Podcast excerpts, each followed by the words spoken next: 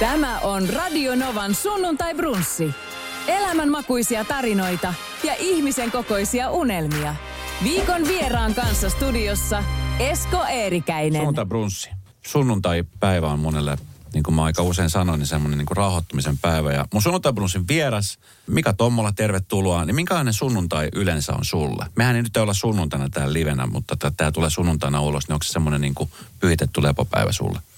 Ei, se ei ole pyhitetty lepopäivä. Se on vähän outo päivä sillä tavalla, että tavallaan on niin kuin vapaata, sitten paljonhan on paikat kiinni, niin se voi olla välillä jopa vähän ahdistavaa, että hei, että pitäisi niinku sitä rytmiä pitää yllä. Mutta sitten taas toisaalta, jos itsensä rauhoittaa ja hyväksyy sen, että tänään et tee mitään, Ja. niin sitten mä kaivan esiin kirjoja. Et se on niinku se kaikkein paras juttu, että menee, menee tota sohvan nurkkaan tai pallotuolin tai ihan mihin tahansa, ottaa sen kirjan ja sitten vähän rauhoittaa itseään ja sitten rupeaa lukemaan. Ja kun siihen pääsee tarpeeksi syvälle, niin sit se on hyvä sunnuntaipäivä. Ettei edes yritäkään täyttää sitä mitään. Se on vaikea päivä, hankala päivä, se on viikon hankalin päivä. Oh. Mika, ensinnäkin siis tervetuloa ja kiitos kun pääsit tulemaan sunnuntai brunssin vieraana. Mä näin sut tuossa kultaisessa Venlassa joku kuukausi sitten ja mä sanoin heti, mä otin sua hihasta kiinni, mä sanoin, että mä haluan sut sunnuntai brunssin vieraaksi. Ja ihan senkin takia, että sä oot tosi mielenkiintoinen persoona, sä oot tosi tykätty persoona, sä olet, kun mä kysyn ihmisiltä Mika Tommolasta, niin ensimmäinen assosiointi tulee tietenkin loppukevennykset, mutta sitten se, että kuinka niin kuin rento ja kuinka hyvä sä oot siinä sun työssä. Että sä tuot ihmiselle paljon iloa. Ja nyt ehkä viimeisempänä, mistä nähtiin susta vähän eri puoli, oli tämä, kun oli pressan vaalit ja sun kaikki presidenttiehdokkaat kävi sun tentissä. Se oli vähän semmoinen erilainen tentti, tämmöinen juttu. Niin siinä niin kuin, siinä niin kuin näki, että, että miten esimerkiksi tämmöiset piinkovat poliitikotkin pääsi niin kuin hymyilemään ja rentoutumaan ja kertomaan aika arkisia asioita, mistä, mi- mistä muualta ei sitä kuulu. Se on tietysti totta, ja toi, tietysti sana tentti on sillä tavalla, niin kuin, me totta kai markkinoimme sitä tenttinä, mm. se niin kuin presidentinvaaleihin kuuluu. Mutta tosiasia on, että eihän se ollut tentti, vaan sehän meni niin kuin pitkälti sen mukaan, mitä tämä haastateltava halusi kertoa. Ja sit siinä käytettiin sitä tietysti sitä mun persoonaa, että en ole poliittinen henkilö, mm. en hirveästi kiinnostunut siitä – vaan nimenomaan se inhimillinen puoli. Ja totta kai se on myös semmoista shakkipeliä, että, että se, he vetävät hyvin nopeasti aina, poliitikko vetää aina kotiin päin, mm. ujuttaa sinne sloganeita tällaisia. Ja sitten mä hellästi vedän takaisinpäin, että kerros nyt ihmisestä, kerro rakkaudesta. ja sitten tota, ja sit se on vaan niin ihana, että kyllä su- suomalaiset sille kansana on hienoa, että vaikka sä oot kuinka kouluttautunut ja treenattu poliitikko, niin sitten kuitenkin sieltä tulee ne ihanat suukkoneuvot tai mitä kaikkea sieltä tuli ja, ja ruokareseptit ja Joo. kesämuistelut. Että, että kyllä me ollaan omalaatuinen kansa, että se meidän kuori siinä on tosi ohut, vaikka olisit kuinka treenattu, Niin. niin, se on helppo rapsuttaa ja sitten siellä on se ihminen. Niin kuin sinä nyt omassa työssäsi ihan selvästi olet huomannut. Niin kyllä, tässä sen kyllä huomaa kaikista parhaiten. Oliko sinulla mitään yllätystä sitten, kun sä ha- haastattelit näitä presidenttiehdokkaita, että, että minkälaisia persoonia se on? Koska me ollaan siis totuttu, mähän siis, mä huomasin, että mulla oli tällainen tyhjiö ö, vaalitenteistä. Mä seurasin niitä tänä vuonna, tai nyt oikeastaan niin kuin näissä presidentinvaaleissa tosi ahkeraan. Miltei kaikki katsoin, mitä tuli telkkarista ja koska jotenkin tuntui, että yhteiskunnalliset asiat on alkanut kiinnostaa entistä enemmän. Mutta sitten sit kun se loppui, niin sitten tuli vähän semmoinen niin kuin tyhjö siitä, että nyt tämä on ohi. Että nyt valittiin presidentiksi Alexander Stubb. Mutta tota, niin, tuliko sulle semmoisia niin kuin jotain ällistyttäviä oivalluksia näistä meidän presidenttiehdokkaista, mitä siinä oli. Koska poliitikoistahan me tiedetään kumminkin siis hyvin vähän, että heillä on se oma tietty kuva, minkä he haluaa, ja minkä he antaa ulkopuolelle, ja, ja semmoinen niin kuin oma tämmöinen persona jää vähän piiloon. Kyllähän siinä niin kuin kaikissa oli se mielenkiintoista, että meillä jokaisella on se mielikuva, niin kuin sanoit, mm. minkä me nähdään telkkarista ja luetaan lehdistä ja lausunnot, mitä ne antaa, antaa pu- työnsä puolesta. Niin se luo mielikuvan, että mm. joku on tylsä, joku on mielenkiintoista, jollain on huumorin tai toiselle ei ole. Niin sitten kun heidän kanssa juttelee, niin kyllä mielikuvat aika pitkälti piti paikkansa, mutta paljon vähemmässä määrin. Mm. Että että sanotaan nyt esimerkkinä, että vaikka esimerkiksi kristittyjen sarjessa, ja, niin, joka on hyvin järkevä ihminen ja pidättyväinen, juuri sen takia, että hän, hän tykkää siitä, se on hänen vahvuutensa, Kyllä. hieno vahvuus. Niin, niin tota, kun sitten kuitenkin on sellainen olo, että ei tässä nyt en kysele mitään vaikeita tai sellaisia ahdistavia juttuja, niin sitten kun hän lähti siihen mukaan, niin oli todella mukavaa ja semmoista niin kuin tuli semmoinen hyvä olo, että joo, että hän, hän on asia-ihminen, ei hän tykkää pelleillä. Ja mä ymmärrän sen hyvin, kuka nyt halusi pelleillä, jos, jos ei ole pakko ammatikseen pelleillä. Niin tota, ymmärrän hyvin, että, että on pidettyväisempiä ihmisiä. Ja sitten kun antaa heidän olla, mm. että he ei niin koe sitä uh, uhkaksi, niin sitten on tosi mukava, että jokaisen ehdokkaan, presidenttiehdokkaan kanssa oli erilainen kemia. Mm. Et jotkut heittäytyi enemmän, jotkut pelasivat enemmän poliittista peliä, jotkut oli pidättyväisempiä. Mutta periaatteessa että kyllä me aika hyvin saadaan tiedotusvälineistä se yleiskuva, koska kun ihminen puhuu, vaikka se puhuu asiaa tai eduskunnassa, niin kyllähän sillä omalla kehon kielellä kertoo jo aika paljon. Ja myös huumorintajulla, että joku on sulla. Esimerkiksi Alexander Stubin esimerkkinä, kyllä mä luulisin, että häntä on aika helppo lukea. Mm. Että hänellä, hänellä on nopeat hoksottimet ja huumorintajut. Hän osaa pelata.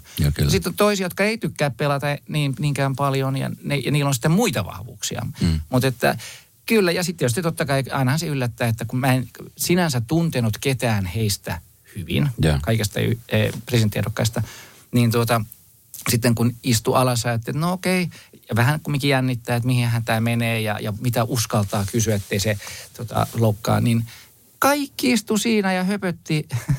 ja sitten kun haastattelu ohjaan oli kuitenkin tehty aika nopeasti, koska aikataulut on tiukkoja, yeah. niin järjestäjän – sitten tuli se, että no olipa mukava puoli ja toisin. Että olipa mukavaa ja hieno juttu ja mm. sitten Instagramissa on kuvia, kuvia niin se on tosi sympa- sympaattista väkeä. Kyllä.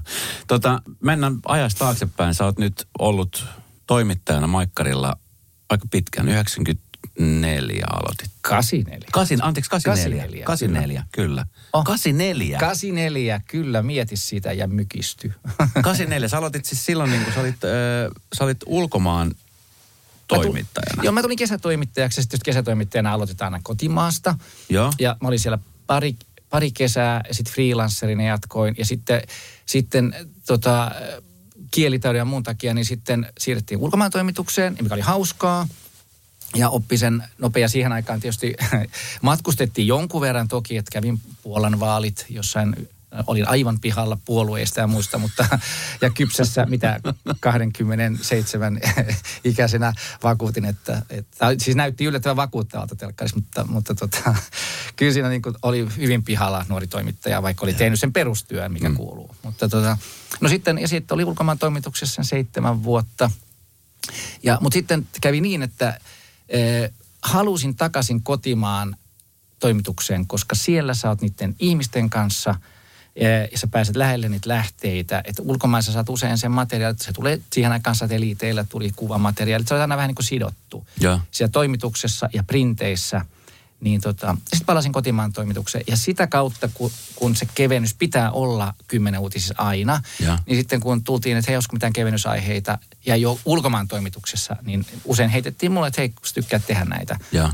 ja se sopii luonteelle, että siinä on tietty koominen sivujuoni jutuissa. Niin sitten pikkuhiljaa luisu siihen enemmän enemmän sen kevennyksiin. Kyllä mä tänä päivänäkin teen kaikkea muuta, mutta se kevennykset on, se on kiva muoto. Tehdä. Ja se on siis semmoinen juttu, mistä niin kuin, ö, mitä moni odottaa aina mm. kymppiuutisissa. Mitä mäkin muistan ihan pienestä pitäen. Mä siis itse muutin Suomen itse asiassa 84. Hei, meillä on juhlavuosi. Meillä on juhlavuosi, koska tota, jotenkin mä muistan, sun isähän on Kaimaani Esko Tommola, niin hän on myöskin ollut uutis, uutisissa mukana. Kyllä, sekä Ylelle että Maikkarille. Mä oon oltu samassa työpaikassakin jo samassa toimituksessa vähän aikaa. Korjaa, jos mä oon väärässä, mutta tekikö sun isä myöskin jossain vaiheessa jotain loppukevennyksen tyyppisiä asioita? Hän teki, koska sitten jos sä oot myös ulkomaan toimituksessa, missä mun isä oli töissä, niin, niin jokaiselle saattaa tulla se riippuen, kun sä oot työvuorossa. Joo. Ja tota, isällä oli hyvin erilainen huumorintaju. Hän oli huomattavasti asiallisempi ja myös niin kuin politiikkaan, kiin, politiikasta kiinnostunut. Mutta hän hallitsi sen hyvin, koska sillä oli semmoinen vanhemman herrasmiehen huumorintaju. Joo. Minun näkökulmasta ehkä vähän turhan hidas tai jotain, ei niin rohkea. Mutta tämä on se isä ja poika, poika että ne on hyvin erilaisia kuitenkin sitten. Mutta molemmat arvosti toistensa tyylilajia, se oli musta parasta. Kyllä, kyllä. Oh. Mutta oliko tämä siis tota, niin, suuntautuminen tälle uralle, niin oliko se sellainen, minkä sä itse niin kuin valitsit vai lähtikö se nimenomaan sieltä kodin kautta? No en mä tiedä siis, eh, kirjoitettuni ylioppilaaksi, eh, niin mietin pitkään, että mitä opiskelin. Eikä, eikä mulla ollut mitään poltetta toimittajaksi. Ei, tykkäsin kirjoittaa, tykkäsin elokuvista. Ja jos nyt valitsisin ammatti, joka ehkä lähinnä olisi sitä maailmankuvaa, mikä sitten muovautui, niin se varmaan olisi elokuvan puolella enemmän, okay. fiktiivisen puolella. Mutta tota, jotenkin, kyllä mä toki seurasin isän työtä ja, ja se, silloin niin 60-70-luvulla, niin kun isä oli telkkarissa ja, ja radiossa, niin se vaikutti, että tuo mielenkiintoista. Ja sellainen hauska juttu oli, että kun mä sitten pyrin opiskelemaan, mä vielä niin kuin tuonne Svenska Social niin joka oli Helsingin yliopisto, se on tänä päivänäkin osa sitä journalismia. Mä laskin, että sinne mulla on hyvät mahdollisuudet päästä ja pääsinkin sitten. Niin mä ajattelin, että mä olen sitten sellainen niin kuin maailmaa kiertävä tutkiva journalisti. Ja, ja mä muistan, mä hankin jopa Poplinin takin tai jotain, että se näytti oikeasti toimittajalta. Mutta tota, niin vähän sitä tuntee itseään, että eihän siis niin kuin, tota, se ei ollut, vaan enemmänkin oli se, se humoristinen puoli, joka sieltä sitten pikkuhiljaa punki esiin. Mutta mä pääsin niin kuin alalle ja. tämän opiskelun kautta, tai kielitaidon kautta, että se oli niin kuin sillä tavalla ne aurinko oli, oli hyvin hyvässä kulmassa minuun. Ja, ja sitten kun pikkuhiljaa valmis rupesi tekemään niitä juttuja, niin huomasin, että no okei, mä hallitsen tämän, tai opin koko ajan lisää Kyllä. ja tykkään tästä. Mutta että siinä sitten tapahtui se sinne kevennyksen suuntaan ja siihen semmoisen enemmän niin kuin fiktion puolelle. Kevennys on faktaa, mutta siinä Joo, on ripaus kyllä. fiktiota kyllä. myös mukana. Tota, sä puhut kielitaidosta, niin kuinka paljon, tai monta kieltä sä puhut hallitset? No, no on saksalaiset koulusta valmistunut ylioppilaaksi, niin Saksa ihan sujuvasti, että jos englanti toki ja ruotsi joka johtuu siitä, että asuttiin Ruotsissa silloin, kun mä olin pieni. Ja. Aloitin kouluni siellä saksaiskoulussa. Ja, ja, ja se, silläkin on tarina, että vanhemmat, kun me muutettiin sinne, mä olin silloin viisi ja piti mennä kindergartenin kouluun. Ja, niin siihen aikaan suomalaiset ei ollut kauhean suosittuja Ruotsissa. Ja sitten pieni, laiha, silmänsipäinen suomalaispoika, joka ei puhu sanakaan ruotsia, niin tota, ei, vanhemmat, että ei toi selviä oikein hengissä, niin ei voi laittaa ruotsalaisen kouluun. Joo. Varmuuden vuoksi. Ja tota, sitten ne laittoi saksalaisen koulun, kun siellä oli just kaikki kansallisuudet sekaisin. Ja, ja. Ja, tota, si- ja mun suuri onneni on se, että siinä iässä, noin viiden vuoden iässä, niin lapsi imee kaiken. Kyllä. Eihän siinä mennyt kuin kaksi vuotta, niin sitten puhu ruotsia sujuvasti ja, ja sitten saksasi ohjasi tietenkin. Näin, näin on sitten mennyt. Ja sitten oli helppo tulla Helsinkiin ja jatkaa tämä saksalaiskoulussa. Kyllä. Miten tota, mä siis usein puhun esimerkiksi omalle tyttärelle, että, että yksi voimavara elämässä on kielten opiskeleminen mm. nimenomaan. Sä oot myöskin konkreettinen esimerkki siitä, koska esimerkiksi meillä puhutaan kotona Espanjaa, Suomea ja sitten Englantia. Ihana rikkaus, sitten, toi kun, on niin hienoa. Sitten kun hän oppii vielä ruotsin tuossa koulun ohessa ja, ja muuta, niin, ja vielä yksi ylimääräinenkin, niin se on siis va- valtava rikkaus. On, koska siis siinä avautuu maailma. Sanotaan nyt vaikka esimerkiksi Saksamaana, mm. joka, joka suomalaisia aina kiehtoo ja sehän on jotenkin, siellä kaikki on tehokasta ja me tykätään saksalaisista asioista oluesta ja autoista ja mitä kaikkea sieltä tulee, niin kyllähän se avautuu ihan eri tavalla. Mm kun hallitset sitä kieltä, että sä pääset niiden ihmisten, jopa niiden huumorintajun. Saksalaisillakin on huumorintaju. Se on erilainen, mutta heillä on oikein hauska. Niin tota, siihen pääsee aivan eri tavalla. Et Englannilla sä voit siirtää informaatiota, mutta että sä pääse siihen niin kuin ihmisiin. Mm. Plus että saksalaiset eivät välttämättä, vanhempi sukupolvi, ne eivät puhu sitä. Mm. Ja sitten myöskin niin kuin arvostavat sitä, että että ulkomailta tuleva ja Suomesta tuleva puhuu saksaa. Kyllä, että sen olisi niin kuin lasten kielen oppimisessa oleellista just se ajoitus, mm. että se osuu siihen saamaan vanhempana. Esimerkiksi nyt olisi kauhean kiva, mun äiti on, tai isoäiti oli virolainen, ja olisi kauhean kiva, ja sieltä on sukua tullut, ei siellä nyt oikeasti enää ole sillä tavalla sukua, mutta olisi kiva osata viroa. Mm. Mutta 63 vuoden ikä, ikäisenä kypsässä iässä, ei että siis uuden oppiminen ja siis tuommoisen niin muistaminen on, on kyllä vaikeaa. Se on vähän haasteellisempaa. Se on todella, että se kestää se pitkään. Se on niin kuin työtä, mm. lapsena imasee. Tota, sä oot ollut myöskin siis Stuartina. Sä oot pitkän Finnairilla toiminut Stuartina ja sä oot siitä eläköitynyt. Kyllä. Ö, mikä on siis, se oli mulle, mä olin siis, mä en ollut ihan varma, mä sitten tuossa tutkiskelin tietenkin sun, sun kuvaa tuossa taustalla, niin, niin se, se tuli vähän niin kuin yllätyksenä. Mikä sua sai silloin aikanaan hakeutumaan Stuart? Oliko se nimenomaan just kielten ja maailman tutkiminen vai mikä siinä oli? No siinä oli se, että mä silloin opiskelin siellä Sossokomissa. Ja, niin, ja tota, sitten Mä olin ollut jo kaksi kesää uutisissa kesätoimittajana ja se tuntui ihan kivalta, mutta sitten se opiskelu vähän tökki, mä hyvin lyhyt jännitteinen, että se vähän tökki eteni. Ja sitten Hesarissa oli ilmoitus, Finnair etsii Stuartteja tai lentoja. Mä en tiedä, mä, ja nyt sitten muistakaa, että me puhumme 80-luvusta, jolloin, jolloin ei, ei halpoja lentolippuja tämmöisiä, että maailmalle lähteminen oli paljon kalliimpaa, siihen on varaa. Niin tota, mä tos, jos tota voisi tehdä niin kuin kaiken mun ohella, mm että tota, pääsin näkemään maailmaa ja, ja sitten mä hain ja pääsin ja johtui tietysti siitä, että eihän mulla ollut niinku mitään menetettävää. Se oli niinku mielenkiintoinen.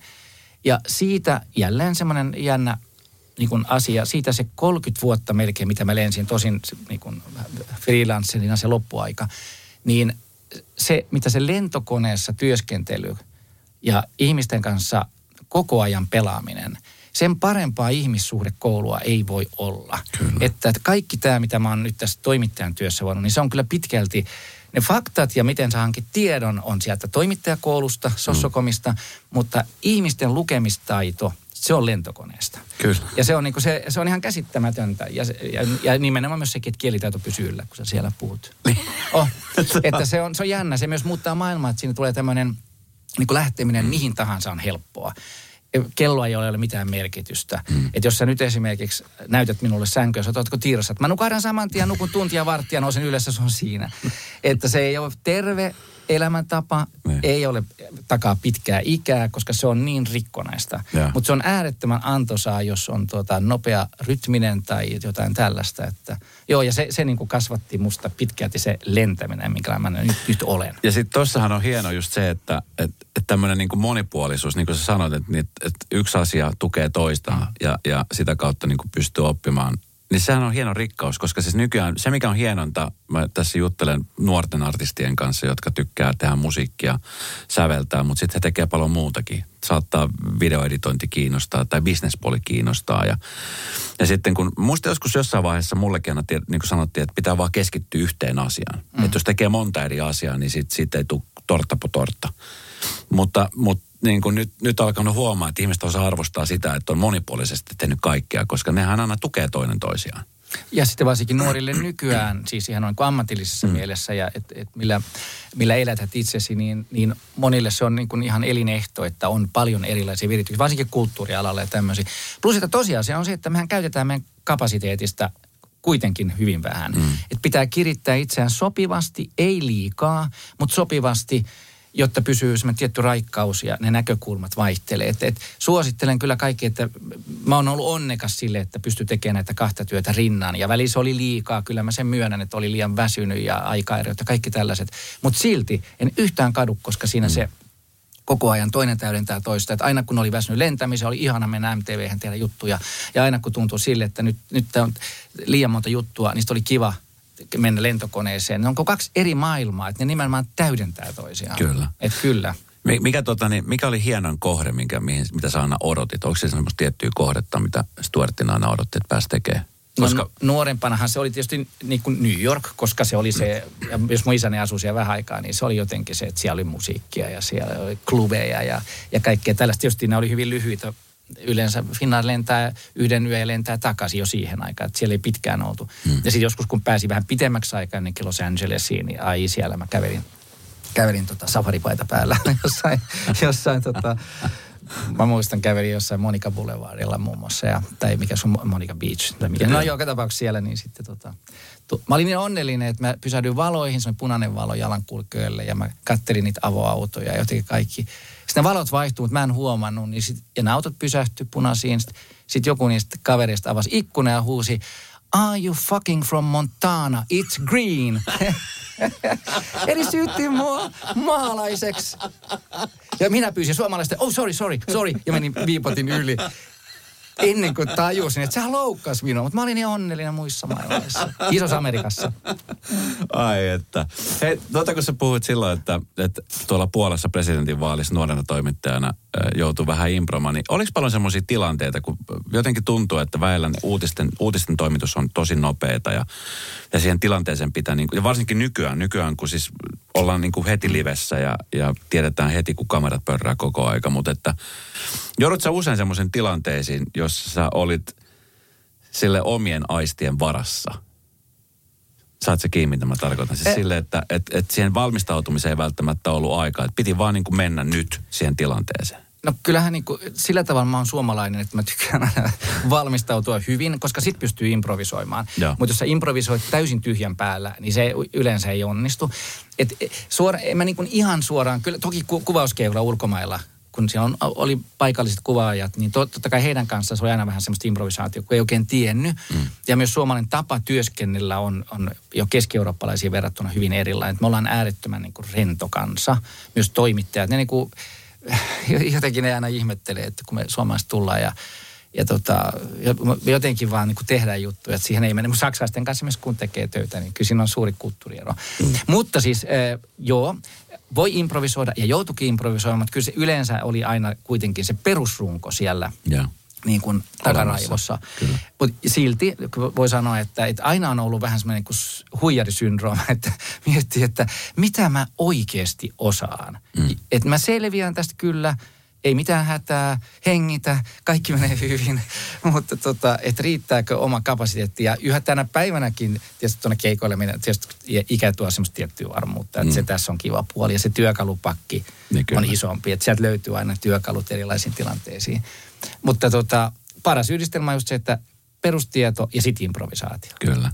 No nykyään kun sä lähdet keikalle tekemään loppukevennystä, ihmisethän tunnistaa, tietää sut, niin mi- miten niin kun näet, esimerkiksi nämä loppukevennyspaikat valikoituu? Tuleeko teille vinkkejä, että hei, tonne kannattaa mennä, tehkää toista juttua, vai miten se yleensä rakentuu? No siis sehän tulee, aika paljon tulee vinkkejä ihmisiltä joo, joo. mutta just, ja mulle tulee sähköpostiin niitä päivittäin, mutta niissä on usein se, että ne on liian pieniä, kun kumminkin kevennys on valtakunnallinen, mm. niin e, sen pitää aueta, ja kun se on se minuutti 30 sekuntia vaan se kevennys, normaali uutisjuttu, niin ihmisten pitää niin jotenkin pystyä jo ymmärtämään etukäteen, että nyt se tulee, ja nyt niin jotain tunnistettavuutta siinä, siinä, siinä aiheessa. Yeah. Et joudun valtaosalle niin kuin vastaamaan ja pyrin vastaan kaikille, että kiitos, että tämä on hyvä aihe, mutta se ei nyt toimi tässä. Mm. Että se toimii ehkä paikallisessa lehdessä tai jossain loistava niin. Mutta sitten on myös paljon aiheita semmoisia, joihin sitten tartut. Mä voin kertoa yhden. Joo, joo, joo. Yhden esimerkiksi, ja se on eiliseltä. Mä en tiedä, milloin tämä menee ulos, mutta joo. eilen mä olin hammaslääkärillä ja siinä oli sitten aikaa ja mä vilkkasin Facebookia sattumalta, jos mä äärettömän harvoin käyn. Okay. Ja se on, se on jännä, koska siellä oli semmoinen hakanen, joka näytti, että viesti. Mä oon, katso, tämä on tämmöinen viesti. Siellä oli kaveri, joka vinkkasi, että raitiovaunun kuljettaja oli löytänyt, tai joku oli unohtanut pupun, pieni leikkipupun ratikkaan. Ja, ja tota noin, niin hän oli sitten pistänyt siitä työpäivänsä aikana, kun ajeli ratikkaa, niin Facebookiin tai jonnekin tuonne someen viesti, että hei, kenen pupu. Että todennäköisesti jäänyt äh, Veräjämäen pysäkillä pois tai jotain. Ja. Ja niin ei mennyt kuin vissiin 40 minuuttia, kun joku äiti kertoi toiset, ja sitten tuli, että hei, se on sen ja sen perheen pupu, ja niin on se ja se. Ja tämä kaveri, tämä raitivanon kuljettaja, Santeri otti yhteyttä, ja tämä vinkinantaja sanoi, että he tapaavat tämä äiti ja ne lapset ja tämä sankari raitivanon kuljettaja. Hän luovuttaa sen pupun. Joo. Ja mä ajattelin se hammaslääkäri vastaan, että et, et, et, mä oon täällä ja te, ilt, illaksi on iltapäiväksi, mutta antaa olla, tämä on niin hauska, niin sitten sain kuvan nopeasti, ajettiin sinne ja kuvattiin virallinen pupun luovutus. Äärettömän pieni tarina, mutta ihan super sulonen Kyllä. ja antaa uskoa, että somessa on järkeä, mm. ihmiset haluaa auttaa. Ja, ja tota, siinä me oltiin semmoinen pikahaastattelu viisi minuuttia siinä ratikka ja se, ja, ja, ja se tulee nyt sitten ulos jossain vaiheessa. Yeah. Mutta mut se, siis tämmöisiä, tämä on niin pienimmästä päästä yeah. nopeasti improvisoitu. Toki me sitten istutaan myös toimituksessa ja yritetään keksiä ilmiöitä itse, yeah. että tota, mitä voisi tehdä. Mutta on se hyvistä kevennysaiheista on aina pulaa. Ja sitten kun on ihan hiljasta, niin sitten otetaan ulkomaan materiaalista, mutta ne on sitten taas etäisempää materiaalia. Ne on sitten joku surffaava apina jossain tai jotain tämän tyyppistä. Yhtään väheksymättä, niistäkin on helmiä. Mutta ne, niin kuin, ne on vähän eri juttu. Mitä lähempänä se on suomalaisia itse yeah. ja koskettaa meidän elämää, niin sen parempi. Onko tullut koskaan painetta siitä, että, että vitsi, näin nyt ei oikein lähde lentoon? On, kuule monta kertaa. Mitä Mut, sitten tapahtuu? No siis, Mikä Tommolan päässä? Öö, no sitten ha, oikeastaan todella harvoin joutuu sanomaan kuvauskeikan jälkeen tai kuvauskeikalle, että tämä ei nyt ihan auke, tästä ei oikeasti saa. Ja. Sen saattaa olla jotain tämmöisiä taide, taidetapahtumia, missä on oikeasti yksi huone, missä on muutama taulu ja sitten se on ehkä myyty eri tavalla. Ja sitten huomaat, tai sitten haastateltavaa jännittää niin paljon. Mutta jos niitä käy yksi keissi vuodessa, niin se on tota, okay. et hyvin, hyvin harvoin. Aina saa, mutta tietysti sitten jos tuntee, että tämä nyt ei ihan maailman paras ole, sitten tulisi vähän myötähäpeä itselle. Mm. ja sitten näkee ankkureista, että nekin että okei, se oli nyt tällainen. Ja useinhan ankkurityöskentely sitten pelastaa keskinkertaisen kevennyksen. Että ne jotenkin improvisoi hauskan loppuheiton. Ja okay. sitä, että yes, koska se, se lopun fiilis on niin kuin se, mikä, mikä katsojalle on tärkeä. Että katsoja, no ei nyt häppy, no, mutta kuitenkin kiva. Ja sieltä, siellä nimenomaan, ja siellä tulee siis luojan kiitos, sanotaan näin, että Maikkarin puolella uutisankkurit. Toki siis valtakunnallisesti on, Ylelläkin on ihan mahtavia uutisankkureita, mutta Urpo Martikainen, Keijo Leppänen, Kyllä. muiden muassa on sellaisia, jotka niinku, et oikein odottaa se, että kun loppukevennys tulee, ja sitten loppukevennyksen jälkeiset sanat, Jan Andersson, mm.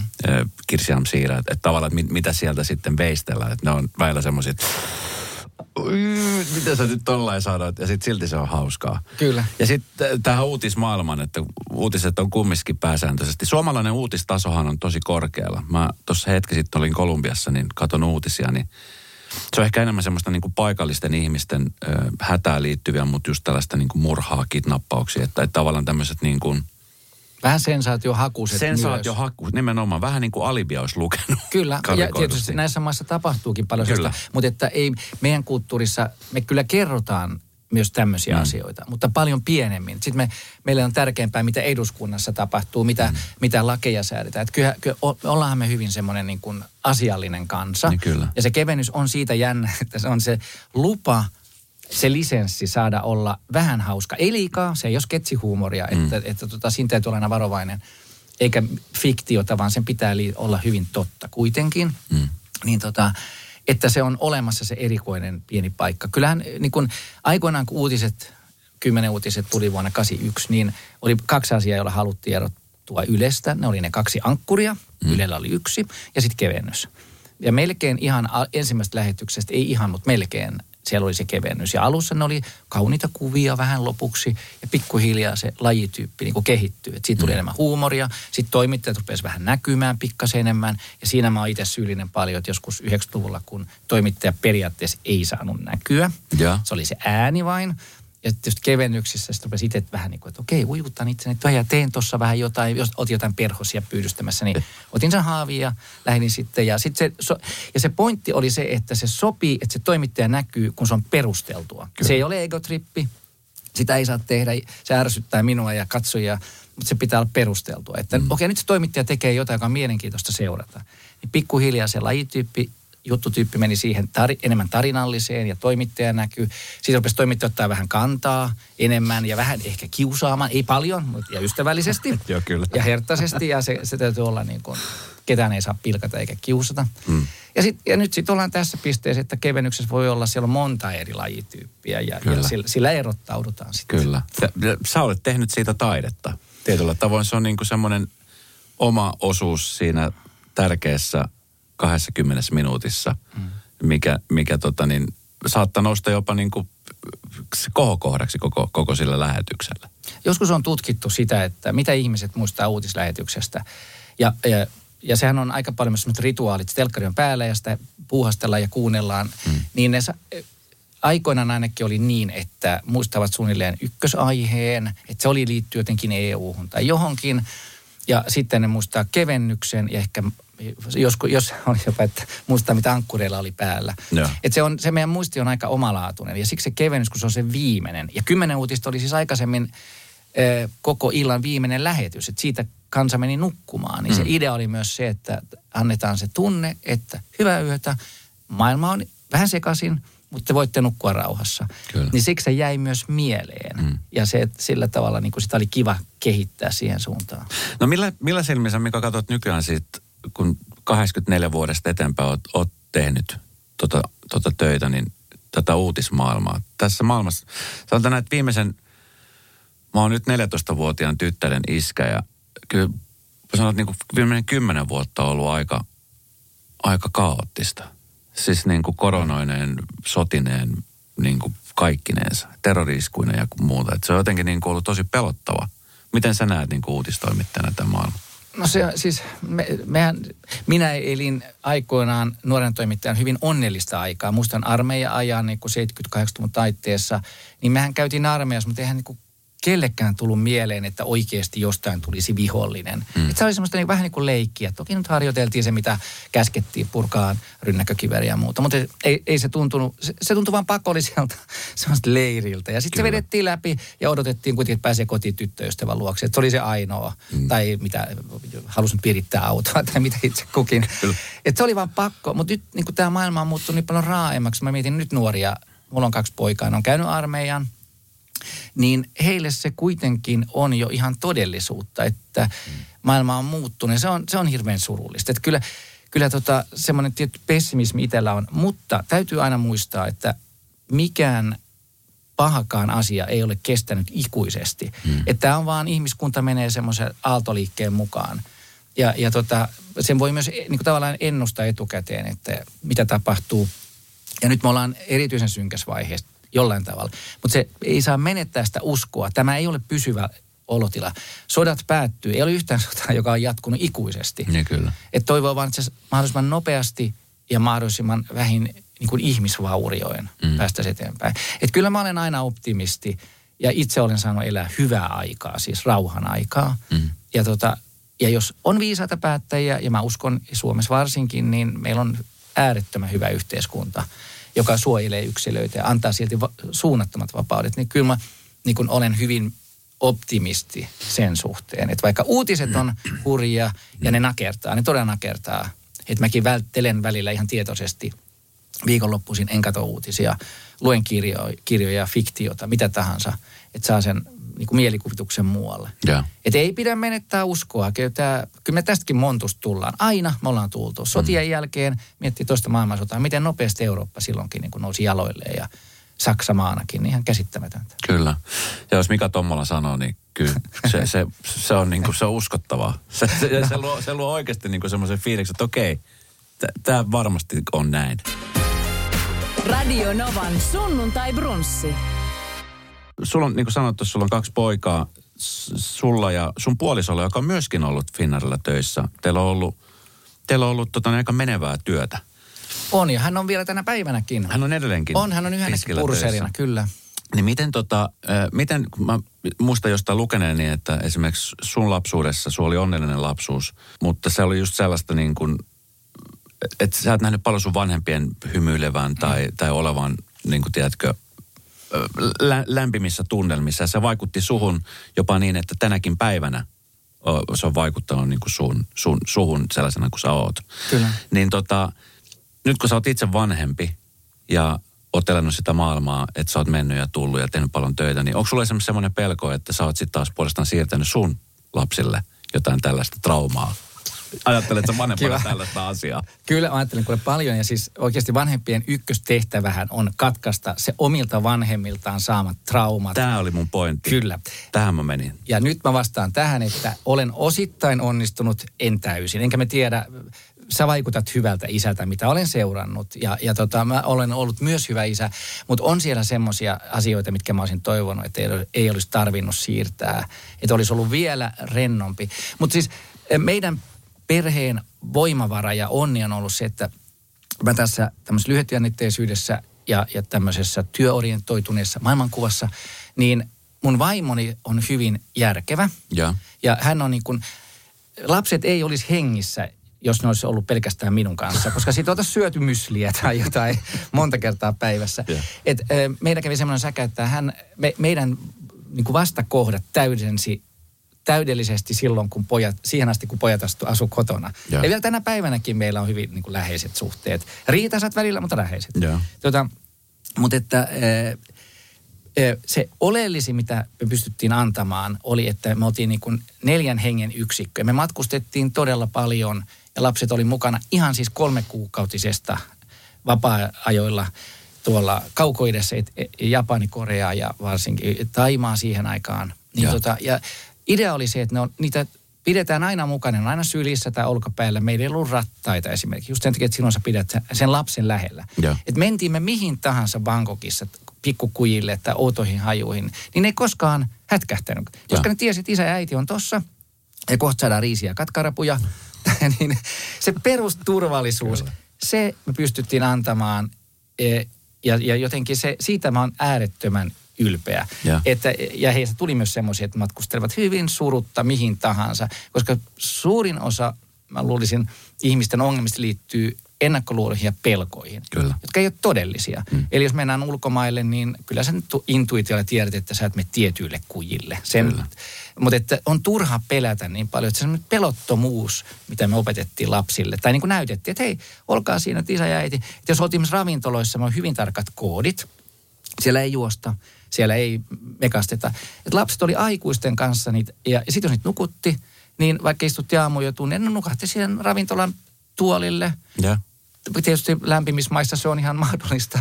Että tota, ne, ne niin kuin eli sitä omaa elämää. Sitten kun nousi ylös, sitten syötiin lisää katkarapuja ja riisiä. Että se perusturvallisuuden antaminen, niin kuin Ja. jos sä nyt on tyttärisi kanssa mm. Kolumbiassa tai mm. jossain, niin että se, ne istuu siellä, katselee sitä merta ja katselee ihmistä, jotka tuoksuu erilaiselta, mm. eikä pelkää yhtään. Kyllä. Niin se on se hieno juttu. Kyllä. Aamen. Tämä mä haluaisin isänä kuulla, koska tota, sitten välillä itse miettii, mullakin on niinku, ö, vähän traumoja omista vanhemmista, mitä on joutunut selvittelemään tai päässyt selvittelemään nyt tässä iässä. Ja sitten miettiä, että, että missä, että toivottavasti ei, ei myöskään niinku jatka. Ainahan me jotain traumoja tuoda meidän Aina. lapsille. Semmoista tilannetta ei varmasti kellekään ole, mutta että, että yrittäisiin minimoida niitä. Mm. Miten esimerkiksi sun lapset, jotka on jo nyt aikuisia, niin miten, miten he muistelee sitä aikaa, kun sä painelet Stuartina tai sitten telkkarissa ja, ja olit siinä, niin, niin miten he muistaa tämän ajan? No he, mä muistan sen aika hyvällä, koska äiti oli onneksi läsnä koko ajan. Et, et, et, siis vaimoni Minna hoiti sen, sen silloin, kun mä olin ja mä olin paljon töissä. Ja myönnän ihan rehellisesti, että liian paljon. Joo. Että jos nyt tekisin jotain toisin elämässäni, niin en mä välttämättä niitä kahta työtä olisi tehnyt niin hulluna rinnakkain tai vähentänyt jompaa kumpaa tai mitä tahansa.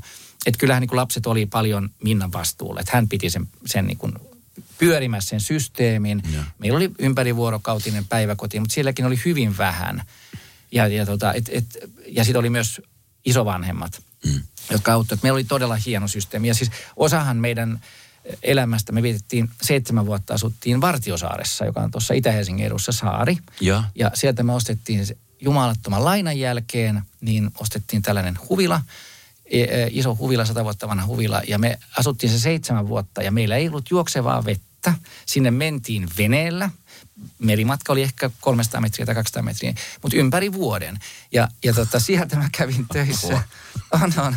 Ja nyt kun, jos kysyt, että no miten te selvisitte, mä että en mä tiedä suoraan. Mä en muista enää siitä. Mutta se oli seikkailu, koska, Joo. koska se oma, omasta lapsuudesta tuli se, että hienointa, kun oot lähiön, lähiön lapsi, hienointa on päästä merenrantaan. Mm. Niin se toive, että päästä merenrantaan. Ja kun se oli saaressa, niin me oli varaa ostaa se talo. Mm. Ja tota, mutta sehän oli kesämökki kuitenkin, kesähuvila. Että se oli niin kuin kylmä, ihan hemmatin kylmä. Joo. Niin tota, että siis ä, yliarvioin täysin omat rakennustaitoni. Mutta seitsemän vuotta me sinniteltiin siellä, Joo. koska siellä oli jännä elää ja olla. Ja sitten huomattiin, että nyt on, kun lapset meni kouluun, niin nyt on paras lähteä mantereelle ja sitten muutettiin Kulosaareen. Joo. Mutta tämä seitsemän vuotta ekokokeilua, jossa opin muun muassa rakentamaan kompostoivia vessoja, jotka eivät toimineet, vaan kärpäsiä tuli aivan järkyttäviä määriä sisään. Mutta tota, mitä tahansa haluat tietää ekovessoista, voit kysyä, minä tiedän sen. Mutta se oli kolmekymppisen nuoren isän ja äidin semmoista vimmasen hassua elämää. Joo. Ja onneksi se päättyi oikeaan aikaan, eikä tullut avioeroa. Ja lapsista tuli tervejärkisiä. Et se oli kiva siellä. Et, tota, on näitä, näitä kokeiluja on aika paljon. Ja niitä pitääkin olla. Pitää. Mutta siis tota, mitä sä luulet, että mi- mikä siinä on, koska siis vaikuttaa siltä, että kun on ollut paljon kaikenlaista ja, ja te olette naimisissa ja teillä on niin kuin ydinperhe olemassa siinä, niin mikä on ollut se salaisuus? Onko se ollut sit se, että olette tullut niin vastakohtia? Vai mikä siinä on ollut, että olette pysyneet yhdessä niin kuin kaikkineensa? No, tiedätkö, voin sanoa, että, tää, että me ollaan nippanappa naimisissa. Siis se on todella, todella, todellakin näin, rehellisesti sanottuna. Joo. Mutta mä olen hyvin optimisti tämän asian suhteen. E, tuota, e, se vastakohtien täydentävyys on se, mikä piti. Ja myös mun niin kuin vaimoni si, sinnikkyys siinä, että, että tota, et kyllähän hän silloin, kun se saarissa oltiin se loppuaika, kun se, että jos hän olisi ollut viisas, hän olisi lähtenyt kävelemään, ottanut pojat ja jättänyt mut sinne ekovessojeni kanssa. mutta, mutta mä oon jotenkin se, kyllähän niin kuin, vaimoni on myös hyvin niin kuin asiallinen. Että sitä asiaa, hän on huumorintaju, mutta hän on hyvin asiallinen. Mm. Niin mä toin sen tietyn ilon siihen ja vaimoni sen tietyn järkevyyden. Niin sitten kumpikaan ei, mä en ole selvinnyt ilman hänen järkevyyttään, ei systeemit toimi. Mm. Ja sitten taas vastaavasti hän kaipasi sitä tiettyä jonkunlaista luovaa hulluutta, mitä se nyt oli. Tai oliko se vaan hulluutta, mä en ole ihan varma.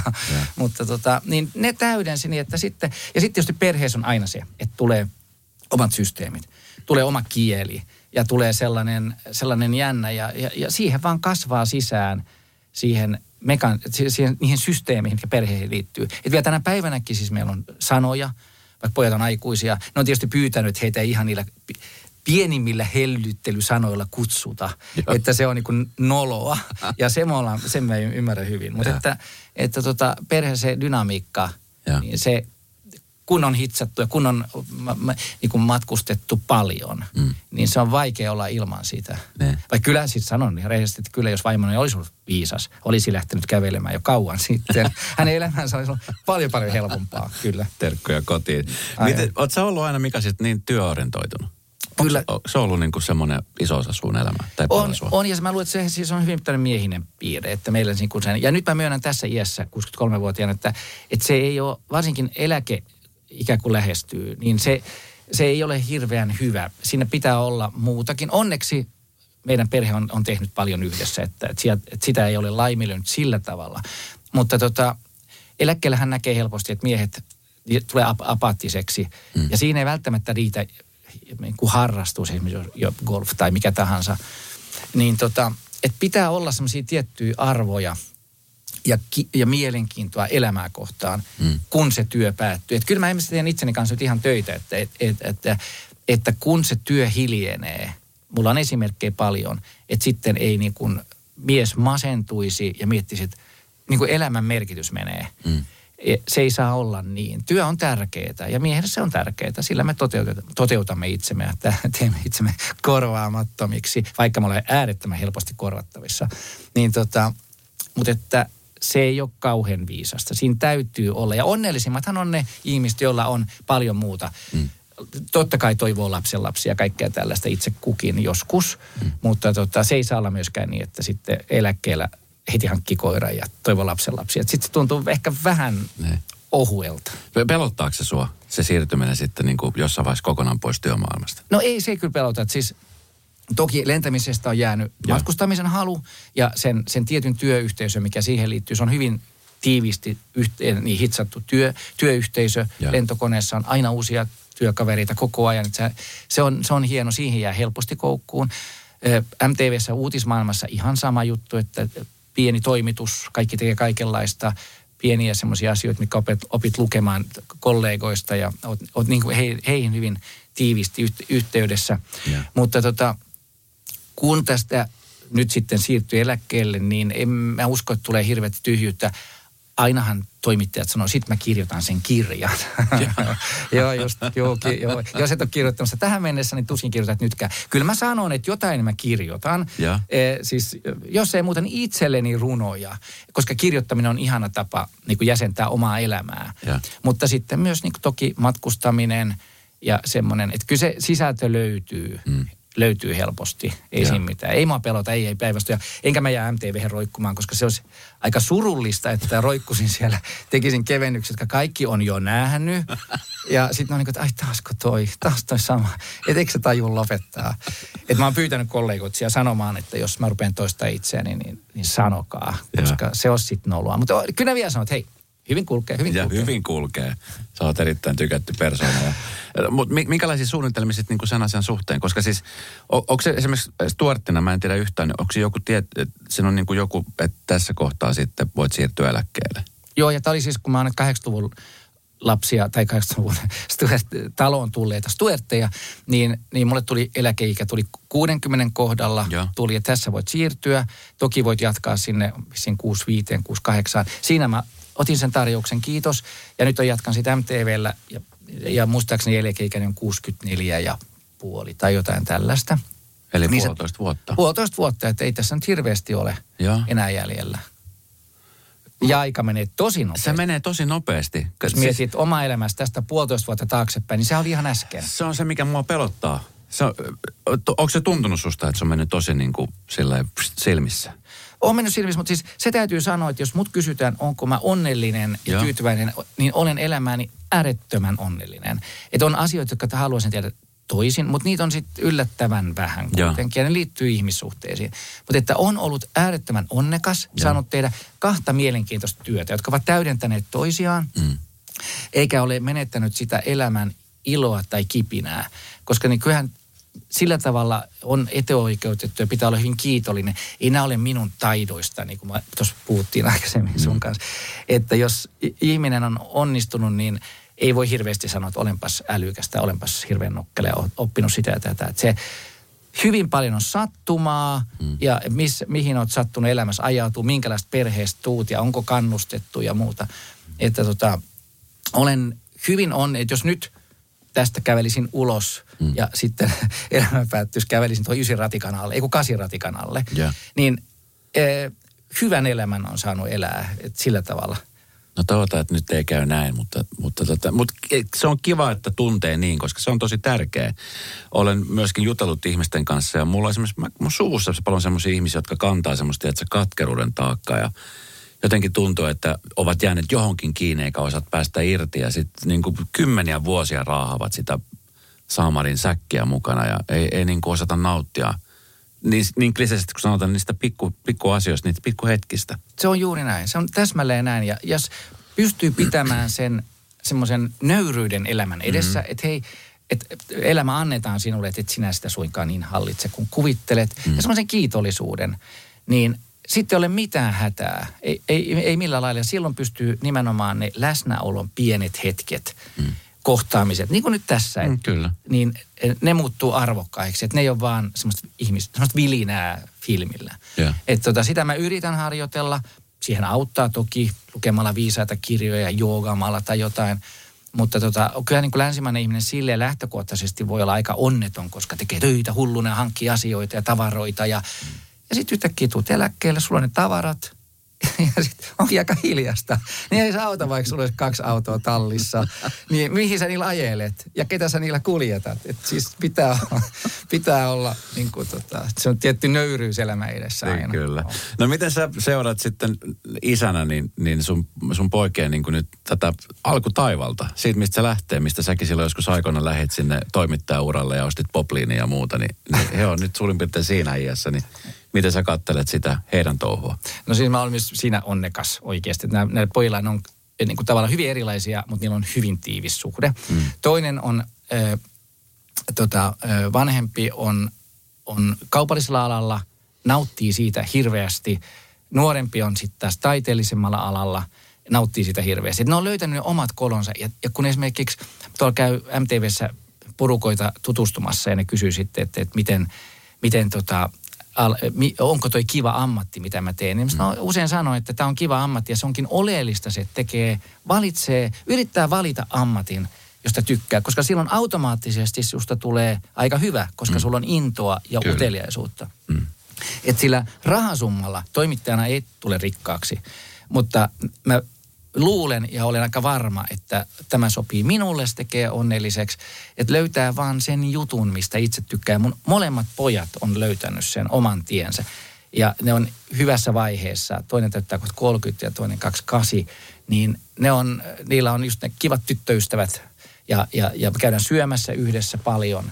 Ja sitten niitä katsoo ja miettii, että vitsi, onpa, onpa hienoa. Kiva. Ja ne on päässyt niistä niistä tyttökokeiluista, mihin isäkin syyllistyi ja yritti. Ja voi, että mä oon iloinen, että ei tarvitse, tarvitse niin kuin haparoida ja. niin kuin teini-ikäisenä, kun mm. tytöt oli mysteeri. Mm. Et siitä metsiköstä selvisi ja niillä on hyvät tyttöystävät ja ne on onnellisia niin sillä tavalla. Ihana kuulla. Mutta sinun tyttärisi on vielä sen verran nuori, että sulla on kaikki niin. tämä vielä edessä, no, kun sieltä rupeaa tulee. Tämä on siis äh, tietyllä lailla pelottaa, mutta odotan innolla, koska sitten kumminkin se Mä, mäkin on ollut siis, sen takia mä, musta on ihana jutella sun kanssa, koska mä näen paljon itsessäni, tai itsestäni sinussa just siinä työorientoituneessa maailmassa ja yritän kumminkin olla vanhempana läsnä ja nyt kun alkaa tulla just näitä, tiedätkö, mm. teini-ikä, uusi maailma avautuu ja tiedätkö, tämä ympäristö. Ja mä haluan elää missään pelossa enkä tartutta mitään pelkoa, vaan just se, että näkee ja tiedätkö mahdollisimman paljon. Mutta mut just kaikki tämmöiset niin kuin tulevan, tulevat sydänsurut ja miten hän löytää sen oman polunsa. Hän ja, löytää, usko. Kyllä. Ja tärkeintä on se niin luottamus siihen tulevaisuuteen. Mm. Ja semmoinen usko, että kaikki menee hyvin. Mm. Niin kyllä se menee hyvin. Ei sulla ole mitään hätää. Tosin kyllä sun valvova silmäsi, kun niitä poikaystäväkandidaatteja tulee. Ai että se skannaa ne tarkkaan. Hei tota, mulla on tässä tämmöinen kysymyspurkki. Okei. Okay. Niin, tää on, tää on, tää on semmoinen, voi sanoa, että tää on tavallaan mun loppukevennys. Hyvä.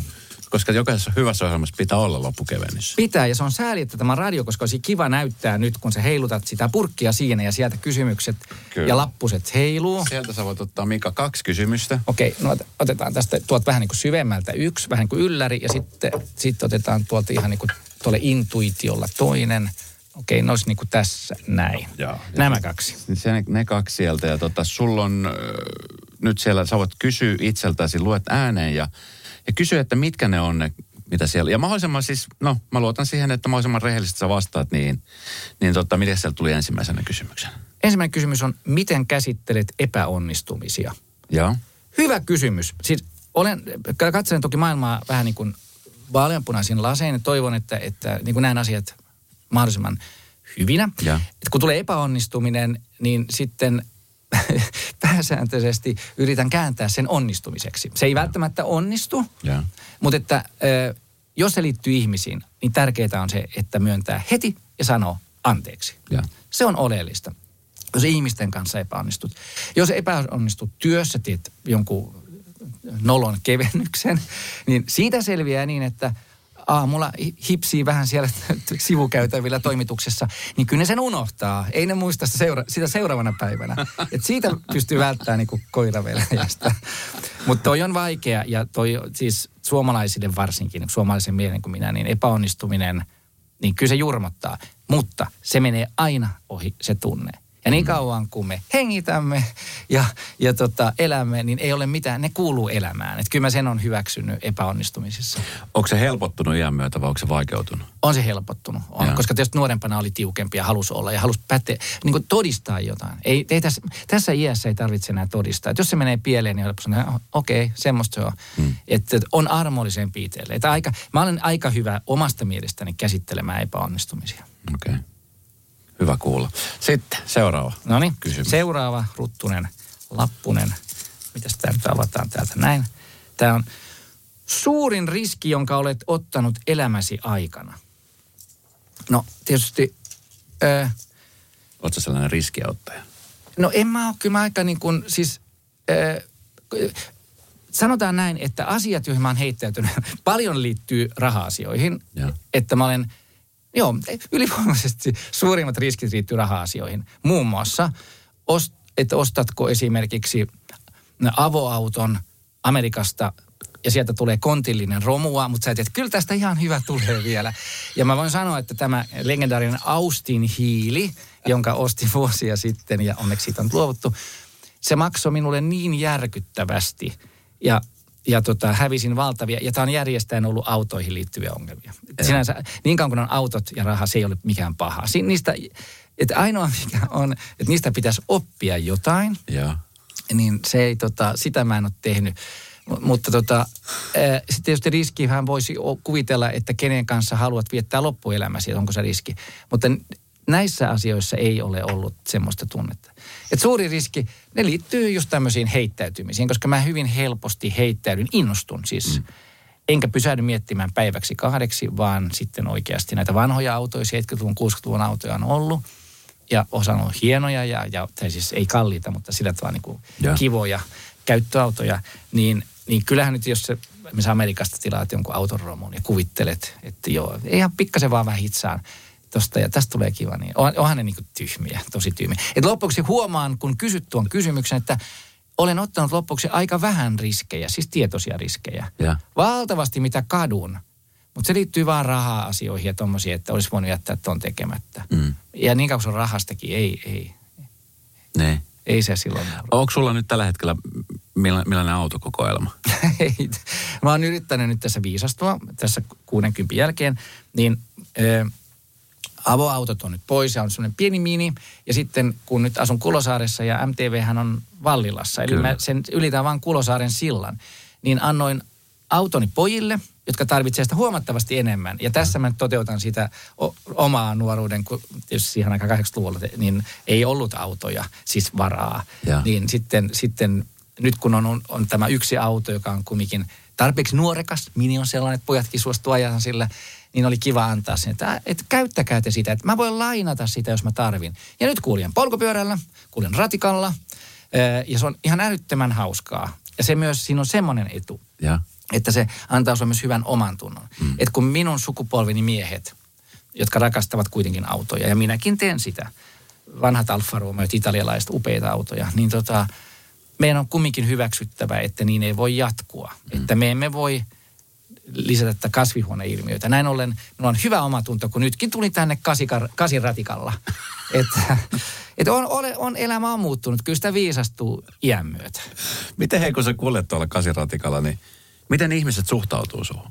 Mä tuijottaa. Ja tässä siis, ja on se pikkasen piinaavaa, ja sitten tietysti mä välttelen katsekontaktia, koska helposti tulevat juttelemaan. Eikä siinä mitään, sehän on kiva. Ja usein se on sitä, että minulla olisi, olisi sinulle juttuaihe. Ja. Tämä on se, mistä mä pidän tämän kaltaisessa julkisuudessa. Ja. Että ihmiset uskaltaa lähestyä ja kertoa, että heillä on tämmöinen aihe. Hmm.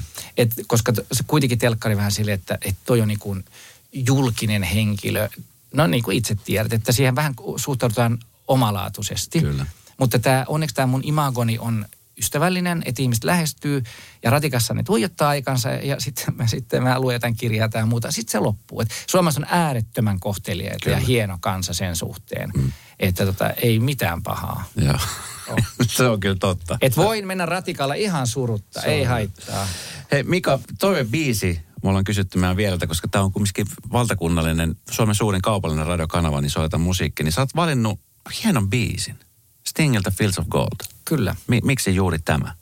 Tämä on siitä hauska ja tämä liittyy vaimooni. Ja. Et vuonna 1993 eh, olin tavannut vaimoni yhdellä lennolla aikaisemmin, mutta siitä oli aikaa. Mutta sitten kävi niin, että ajaudumme samoihin juhliin. Ja sitten tota, katsoin, että onpas tuossa mukava tyttö, nuori nainen. Ja, ja tota, sitten mulla oli siihen aikaan semmoinen vuoden 64 Alfa Romeo, jonka mä olin juuri ostanut, ja sitten tarvittiin osia. Ja mä tiesin, että Münchenissä on varaosa liikoka myy niitä. Ja. ja mä olin sopinut hyvän kaverini kanssa, että mennään, mennään Saksaan juoda olutta. Ja, mutta sitten mä tajusin, että tämä nuori Minna on myös menossa mahdollisesti Saksan suuntaan. Ja mä ehdotin hänelle, että lähtisitkö samoihin aikoihin Müncheniin? Ja hän vastasi, no mikä ettei. Jolloin minä soitin ystävälle, että sori, sopiiko, että sä et nyt tuule? että kun, ja onneksi hän, hän on hyvä ystävä, hän sanoi, ymmärrän hyvin, mene siinä, että haetaan nämä auton osat myöhemmin. Ja, ja niin me lensimme Müncheniin ja. ja samalla koneella. Ja niin me menimme samaan hotelliin. Ja jännittävää oli se, kun olin varannut yli varojeni vähän hienomman hotellin että tilaanko kahden hengen huoneen vai yhden hengen? Ja. Tai kaksi yhden hengen. Vai Minna sanoi, että ihan sama. Yes, tilasin kahden hengen huoneen. Ja me oltiin se viikonloppu siellä. Ja siellä viikonloppuna oli Stingin konsertti Münchenissä. Okay. Ja tota, me mentiin sinne. Ja tietysti sulavan saksan kielen taidolla, niin vaimoni puhuu myös saksaa sulu, sujavasti. Tein vaikutuksen. Ja me mentiin sinne konserttiin. Ja siellä Sting soitti tietysti kaikki nämä suosittelut, mutta tämä kappale – jäi sieltä Stingin Münchenin konsertista muistiin. Ja nykyään mä, mun on väli jopa väli, vaikea vähän kuunnella sitä. Se on niin hieno. Mm. Ja sieltä tulee täsmälleen se fiilis, kun me oltiin siellä, siellä tota konserttisalissa. Ja mä näin, se on kuitenkin, se, se oli niin kuin huipullaan silloin tavallaan sillä uralla. Yeah. Niin se on niin vahva, että mä, mä saman tien siirryn sinne Münchenin konserttisaliin. Mä näen Stingin ja mä näen tämän nuoren kaunin naisen vierellä, niin mä ajattelin, että elämä on aika hienoa. Ja mua onnistaa, kun mä olen näin pitkälle, tämä niin kuin ennuste tulevaisuudesta on hyvä. Ja niin kävi. Tulimme Helsinkiin ja sitten aika nopeasti mentiin naimisiin ja muutettiin sinne Vartiosaareen. Siksi tämä biisi, se on upea. Ihana tarina. Tämä on siis hieno päättä. Me ja haluan vielä sille kaverille sanoa, että niin. yhä tänä päivänäkin tunnen pahaa omatuntoa Tuumakselle. että Tuumas, olen pahoillani. Kyllä me sitten kävimme Saksassa Kävitte. ja olemme juoneet viiniä ja olutta. Että se, mutta se ei koskaan paikkaa sitä. Mutta tämä on myös hieno esimerkki, hyvin lojaali kaveri. Kyllä. Niin san, ymmärtää, että hei, tämä on sun mahdollisuutesi. Kiitos Tuomas. Hieno ystävä, arvostan suuresti. Hei Mika, kiitos kun tulit. Millaisia terveisiä Radionovan kuuntelijoille, jotka sua aina katsoo ja seuraa ja katsoo, että mikähän nyt siellä loppukevennyksessä tapahtuu ja menee hyvillä mielin nukkumaan? Mä voisin kuvitella, että aika paljon meillä on, teillä on samoja kuulijoita kuin mitä mulla on katselijoita. Kyllä. Että tota, paljon eri puolilla Suomea pienemmissä kaupungeissa, isommissa kaupungeissa. Että se tuntuu hirveän hyvältä, että esimerkiksi kevennykset ei vaan pyöri vaikka pääkaupunkiseudulla. Mm. Ja siitä mä oon niin kuin hirveän iloinen, että teidän kanava on noin iso. Ja se t- tavoittaa, jos menee taksiin, siellähän soi aina Radionova. Kyllä. Että on, se on hienoa, että kuunnellaan radioa ja hienoa, että katsellaan televisiota.